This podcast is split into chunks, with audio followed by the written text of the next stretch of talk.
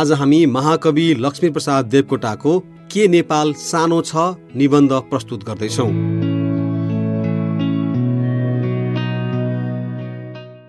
नेपाल सुन्दर शान्त विशाल। मैले आफैले एक दिन लेखेथे विशालको भावना कसरी आयो म भन्न सक्दिनँ। भूमण्डका नक्सा पल्टाउनुहोस् र हेर्नुहोस् त नेपालको परिमाण कत्रो छ। यो सानो बुँद महासागरमा त्यसै बिलाए जस्तो देखिन्छ। यो सानो टुक्रा हिमालयको पहाडको रेखामा सानो कोठा जस्तो लाग्दछ। कति देश र जातिले यसको नामै सुनेका होइनन् यो शान्तिको हरियो राजधानी जस्तो पृथ्वीको सानो प्यारो टुक्रालाई अघि बढेर देखाउनु भन्दा आफूलाई छिपाउनुमा ज्यादा रुचि देखाउँछ। त्यसलाई एकान्त मन पर्दछ।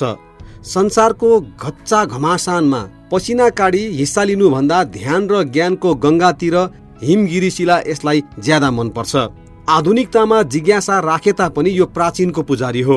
आजसम्म लुकामारी खेलेर हिजोको सुनौला प्रभातको सपना देख्न चाहन्छ। सानो छ तर स्वर्ग छ। अल्प छ तर आँखो छ। खुट्टा छ तर आफै विश्व छ। दूर छ तर दूरताको दिव्य जादु। यो भारत माताको मुटु फेला पार्ने थोरै छन् किनकि यो पर्वत स्तनको भित्र गहिराईमा छिपेको छ। हिरा सानो हुन्छ मोती सानो हुन्छ मणि सानो हुन्छ मिष्टभाषी निर्मल शिशु सानो हुन्छ। आँखाको नानी सानै हुन्छ। मुटुको केन्द्रको झल्का झन सबैभन्दा सानो हुन्छ। यो पृथ्वीको सानो शिरबिन्दु नै होस् तर ओमकारको बिन्दु झै परमानन्द घनीभूत छ। सानो भनेको के? ठुलो भनेको के?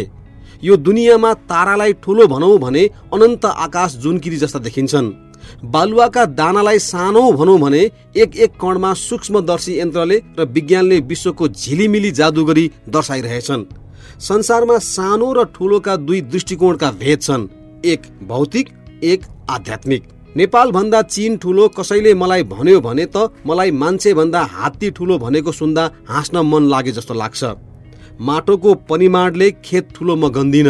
त्यसको गुण अवस्था उब्जनी र भावुक प्रभावको कसीले मात्र।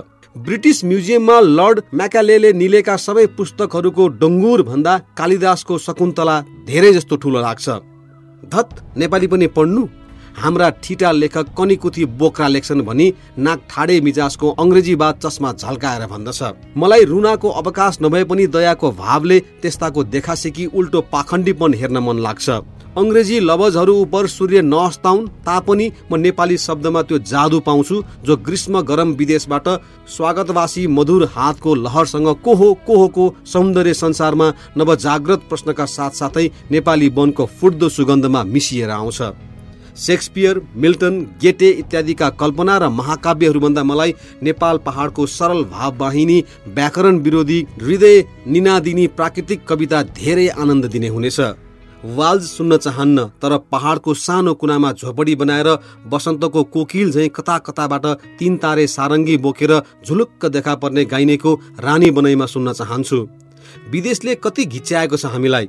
हामी अरूको नक्कल मातृभाषाका शब्द तोडफोड गरी ककनो झोक्कामा रवाब देखाउन चाहन्छौँ। यद्यपि हामीलाई प्रकृतिले त्यस्तो सङ्गीत सरल मुख र नासिका दिएको छ जो अरूको दोषी रवाफले कहिल्यै नक्कल गर्न सक्दैन। अङ्ग्रेजीका लवज र टोनमै केही यस्तो छ जो हृदयमा खिरखिराउँछ जो तारमा मिल्दैन तर किरिङ मिरिङ गर्दछ। अप्राकृतिक नक्कलीपनमा रवाफ राख्न खोज्नका प्रवृत्तिले हामी अरू स्कुले ठिटाको कम्ती छु भन्ने भाव पोषण गर्दैछौ भन्ने स्पष्ट देखिन्छ। कोही हिन्दी भन्दछन् कोही बङ्गाली म भन्दछु निला पहाडहरूको प्राकृतिक भाषा। झरनाहरू घुसेका मिठा लवज। हिमालयको झल्का पसेका शब्द। अमर वल्लरीहरू ढल्केका बाई मात्रा चराचुरुङ्गीसँग उड्ने र बोल्ने अक्षरहरू। मेरो भाषा ज्यादै नफैलिएको होस् तर मेरो इन्द्रेणीको झरना यही हो। सानो मिठो शान्त सुगन्धी अनुपम बस। मेरा निम्ति यही हो नेपाल। यहाँ वाग्नर कोदाली खनिरहेछन्। सेक्सपियर हलो जोत्दा हुन्। टिसियन र टर्नर भेडा चराउँदा हुन्। सोक्रेटिज गुफामा घोत्लिरहेका होलान्। कालिदास आषाढको पन्ध्रमा धारा प्रवाह गीत गाइरहेका होलान्। म कहाँ सान्डोले दाउराका भारी बोकेर ल्याउँछन्। मेरो वनमा हेलेन केलरहरू गीत गाउँछन्। यहाँ कति सावित्रीहरू छन् जसका कथा संसारले सुनेकै छैन। यहाँ कति साहित्य छ जो लेखिएकै छैन न लेखिनेछ नालाहरूका प्राकृतिक वेद बुझ्ने आजकल कति हृदय होलान्। यहाँका सूर्योदयका सुनौला दृश्य कान्तिपुरीमा के जान्ने छैनन्? के साना चराहरू हृदय आकाशमा अमर बेलीकुञ्ज बोल्दैनन्? के गुलाबको छातीमा टप्केका रजनी घनीभूत मोतीदाने शीतलभ जस्ता प्रेमका कणहरू जो मभित्र खँदिलो भइरहेका छन् के ती साना छन्? सच्चा आर्य भावना जसलाई भनिन्छ त्यस्ता मानव भावनाहरू उत्पादन गर्न सक्ने र हर हमेसा हृदयमा देव संस्कार जागरण गर्ने बागमती तुहिन तरल निर्मल सितु तरङ्गहरूको मनोहर कलकलले पवित्र शैशावस्थाको शान्त तरल भाव प्रवाहमा खेलाएर राख्ने भूमि यदि संसारमा कुनै छ भने नेपाल छ। किनकि यहाँ कारखानाको धुलोले दूषित वायुमण्डलमा सभ्य माकुराको जालो जस्ता तरङ्गहरू खेल्न पाउँदैनन्। यहाँ प्रशस्त शैशव नवीन खोज र त्यसको जादु नेपाली हृदय नेपाली अबहवाको र खानपिनका असरले गर्दा सच्चा आर्य भावहरूको स्पन्दन र आर्य सपनाले सजीव छ र अरू देशमा मैले कहिल्यै पनि भावुक नैर्मल्य र सरलता पाउन सकिनँ। यहाँका मनुष्य मनुष्यलाई मनुष्यको दृष्टिले हेर्दछन्। सभ्य मानी देशहरूमा मनुष्य मनुष्यलाई हिंसक जन्तुको दृष्टिले हिंसक जन्तुलाई हेरे चाहिँ हेर्दछ। जो नेपाली होइन र नक्कलपन चाहन्छ उसलाई सरलता राम्रो लाग्दैन। पहाडका शिशुहरू सन्तोष अनुभव गर्छन्। मैदानका ताता मगजहरू खाली असन्तोषमा उम्लिरहेछन्। जहाँ नेपाली नजर देवता देख्दछ उहाँ अरूको नजर ढुङ्गो देख्दछ। प्रकृतिमा ईश्वर लीला देखेर स्वदेशी हृदय गदगदाउँछ त्यहाँ विदेशी खाली विज्ञानको अँध्यारो भुल भुलैयाभित्र पस्दछ। यहाँ ईश्वरका झल्का झल्की जताततै छरिएका छन्। ज्ञान विवेकको अँधेरीमा पाइन्न। विज्ञान भन्दा ज्ञान मूल्यवान छ। मान्छे जडमा अन्ध यन्त्र लगाएर अन्धो विवेकले बोक्रे नियम पत्ता लगाउनमा आफ्नो गौरव सम्झँदैन। अन्धविश्वास भन्नेले आफ्नो अन्धविश्वास उप आँखा चिम्लिरहेछ तर हाय हाय नेपाली हृदय तँभन्दा सुन्दर शान्त सजीव कुरा संसारमा के होला? म यहाँ सब चिज पाउँछु।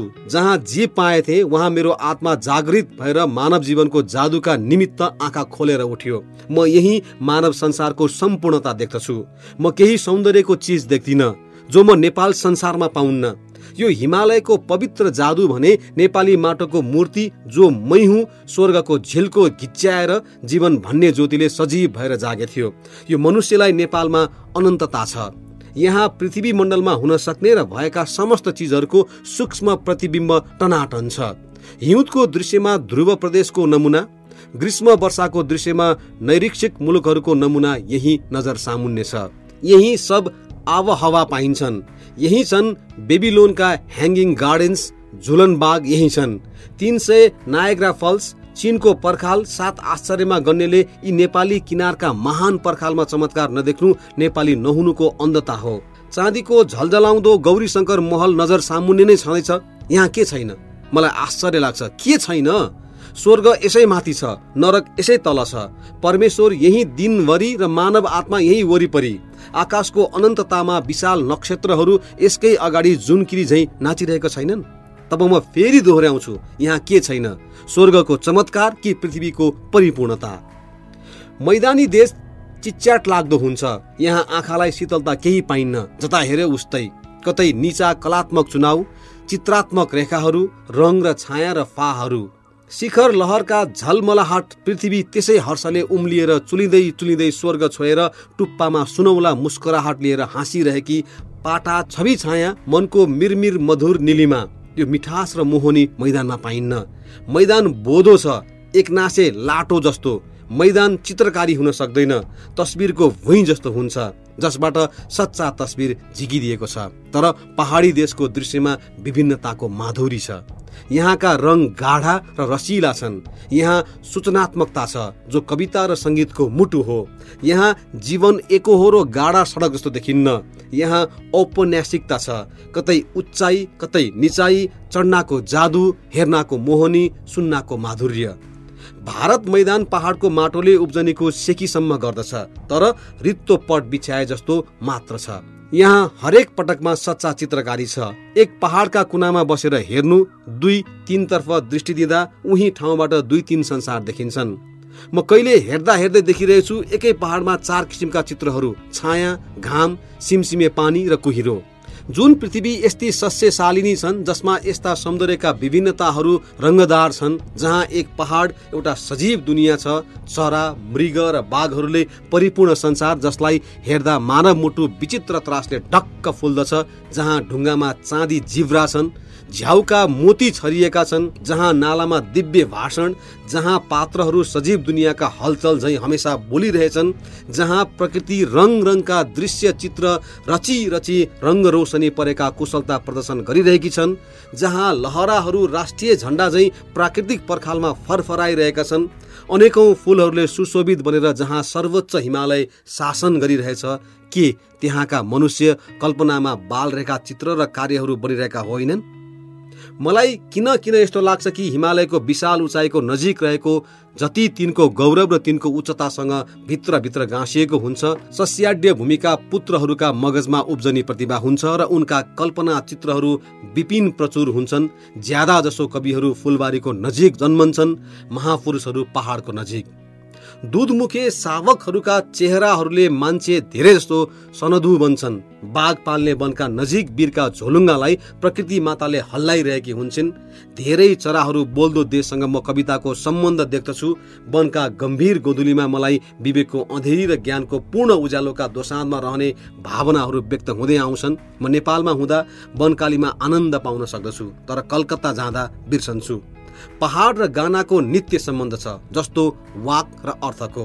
स्वर्ग वर्षन्छ त्यही पहाडी अविरल झरझरको सङ्गीतद्वारा भवनादो सुधार हुन सक्दछ किनकि सङ्घर्ष विकृत मानव हृदयहरूका प्राथमिक सुर मिलाउने प्रभावहरू त्यहाँ पाइन्छन्।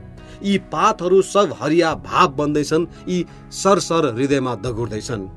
तब म विशाल किन नलेख्यौँ विशालको भावना हिमालयको श्वासमा थियो। पहाडहरूको निलो रङमा प्रकृतिको प्रचुर उदारतामा अनेक नन्दनहरूको चिरबिरमा प्रेमको भूमि आत्माले रोजेको आनन्द र अन्वेषणको आफ्नो विश्व जहाँ म पशु भावको मनुष्यबाट पुरा मनुष्य भएर विकसित भइरहेको छु। जसलाई शैशव सम्पूर्ण अनन्त सम्झन्थ्यो म त्यसको मार्मिक अंश बनेर बिउजेको थिएँ। यसको तातो रातो गुलाबी कलिलो चैतन्य। जब पहाडको पिपलको गानादार बोटमुनि म बसौँ तब मलाई विशालको चैतन्य स्फुरण हुन्छ। जब म वनकालीमा गएर एकछिनसम्म मौन आनन्दमा टोलाउँछु तब म साथीलाई भन्दछु आहा क्या विशाल भावना मलाई फुरेर आयो। जता हेऱ्यो विशालभन्दा ज्यादा टटकारो नेपालमा केही पनि छैन। जति भए पनि आफ्नो मातृभूमि जस्तो ठुलो चिज दुनियाँमा केही हुँदैन। हाम्रो हृदयको स्नेह सानो केन्द्रमा तीव्रता लिँदो रहेछ जस्तो घामको स्वभाव छ। जति क्षेत्रफल बढायो उति पत्लाउनु प्रेमको प्रवृत्ति रहेछ जस्तो ख्याल हुन्छ। म विश्व प्रेम मातृभूमिका सिक्दछु न कि विश्वमा। मातृभूमि प्रेम नेपालको महत्व मेरा मगजका गिर्खा गिर्खाहरू थाहा पाउँछन्। हृदयमा हो झिलिक्क झिलिक्क नेपाल। म विश्वको अनन्त दूर कुनामा अहिले भएको भए त को होस् भन्ने कुनै भ्रमण प्रिय गन्धर्वको प्रश्नलाई म उत्तर दिन्थे नेपाल। मृत्यु स्वर्गबाट ओर्लँदा त के चाहन्छस्? को प्रश्नलाई पनि म प्रत्युत्तर दिन्थे नेपालको भलाइ। अरू मुक्ति खोजुन् स्वर्गपछि दौडुन् म खोज्छु नेपालको तर्फ अविरल शुभकामना र नेपालको अनन्त सेवा। चाहे स्वर्ग होस् चाहे रौरव। अरू देशका गौरव मलाई नबताऊ। मेरो हृदय जान्दछ मेरो हिरा कहाँ छ र उसको झलक कस्तो छ? हँसी उडाउने हँसी उडाउँछन्। तर म भन्दछु कि मेरो मातृभूमिमा त्यो आर्य सभ्यता छ जसले संसारलाई एक विशाल युगसम्म आध्यात्मिक पोषण पुर्याउन सक्दछ। अरूका श्रीपेज शिरमा रहन् मेरो स्वदेशको श्रीपेज हृदयमा रहन्छ। विदेश भनेको एउटा सपना हो एउटा कता कताको कथा हो। नदेखेकै झिलिमिली हो अस्पष्ट अग्राह्य बाहिरी कुरा हो जो मेरो क्षितिजभित्र पर्दैन। त्यससँग मेरो नजरको के नाता? कति थोरै नेपालवासी सम्झँदा हुन् कि यो नेपाल तारामण्डले अर्ध गोला बाहिर कुनै दुनियाँ छ? वास्तवमा साधारण मनुष्यका निमित्त शिरमाथिको आकाश गोला भन्दा ठुलो चिज केही हुँदैन र उसले सम्झँदैन कि यो खली विशालको एक अल्प खण्ड हो। पूर्णा त पूर्णमिन्द भने जस्तै मलाई यस बाहिर अर्को क्षितिज भन्ने बुझ्नमा नै के फाइदा? सम्पूर्ण अनन्त विश्व देख्ने नजरले सूर्यलाई कस्तो सानो सानो कनिका भन्दो होला।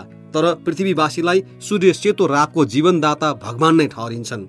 मेरो स्वदेश नै मेरो विश्व हो विपना हो मेरो सत्य हो एउटा खदिलो अस्तित्व हो। जब म विदेशमा हुन्छु तब बोल चित्र र नाटक हेरिरहेको हुन्छु। जब म स्वदेशमा हुन्छु म जीवन अनुभव गरिरहन्छु।